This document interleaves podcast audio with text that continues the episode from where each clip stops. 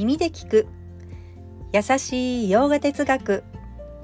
こんにちはふみママです。いつもお聞きいただきありがとうございます。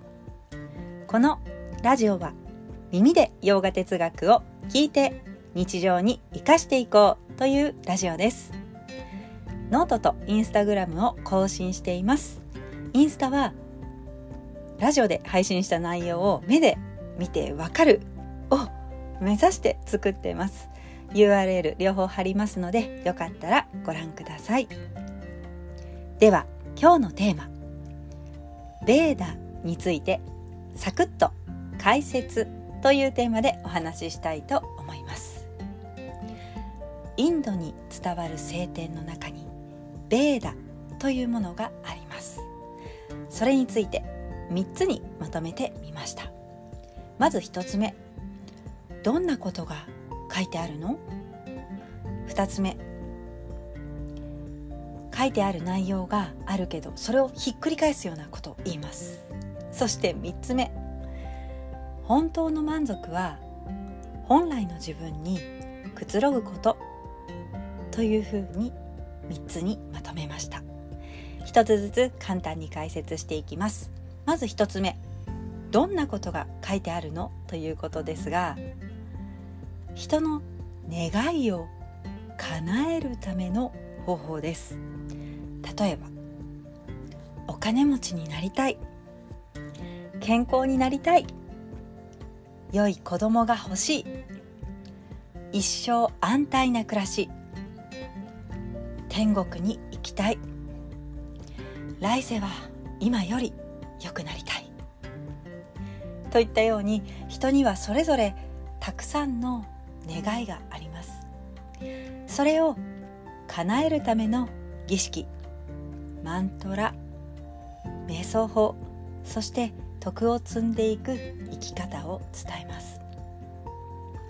そして2つ目、まあ、先ほどまとめにそれをひっくり返すようなということを言いましたが2つ目には丸一番で言ったでもそれだけでは満足しないよねということを言います、まあ、人というのは手に入れるものでは満足できません。本当は誰もがなんとなくそれをもう知っています。まあ手に入れても次ちょっと時間が経つとまた次というふうに追い求めることは終わりがありません、まあ、そういった終わりのない気持ちこれが証明していますよね。まあ物では満足ができないということ。そして3つ目。本当の満足は本来の自分にくつろぐことだよと。穏やかさやくつろぎ本当の満足は外外ではなく自分の内にあるということです、そんな確かな存在を知るということ。この確かな存在というのが本当の自分を知るということです、まあ、補足するとならならベーダをその先に本当の部分だけ読んで理解したいということですが、まあ、どこに書いてあるのということですがベーダの最後に書かれていますよということなんです。それをベーダーンタと言います。あんたというのが最後という終わりの方という意味なのでベーダーンタベーダの最後ベーダーンタということです。そのベーダという聖典の最後に書かれている満足に導く教え。それをウパニシャットとも言います。え？さっきベーダーンタって言わなかったということですがえベーダの最後に書かれているという場所を指す言葉としてベーダーンタ。でウパニシャットはその内容のことを指しています。なので言ってみればベーダーンタイコールウパニシャットです。ではウパニシャットにはまあ、サクッと読めるのかな？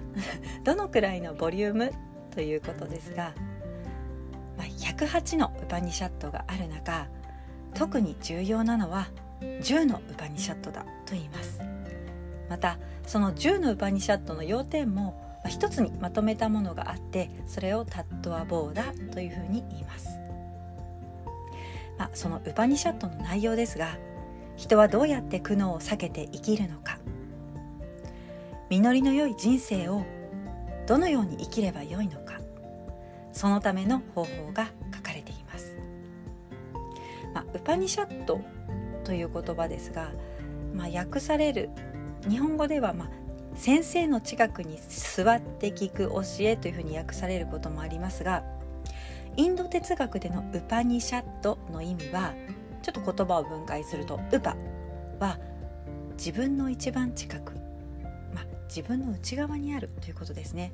ウパがそういう意味があって2というのは疑いや間違いを晴らしていく、まあ、苦悩の原因というものを晴らしていく。でシャットというのが最小に緩めて破壊。ま自分の内側にある疑いや間違いを最小に緩めて破壊して。そして真実に到達させていくための教えという意味があります。自分の苦悩の原因を破壊する場所がベーダの一番最後に書かれているのでベーダンタ哲学というふうにも言います。はいでは今日はこんなところで。今日一日も皆様にとって素敵な一日になりますように。耳で聞く優しい洋画哲学。ふみママラジオご清聴ありがとうございました。バイバーイ。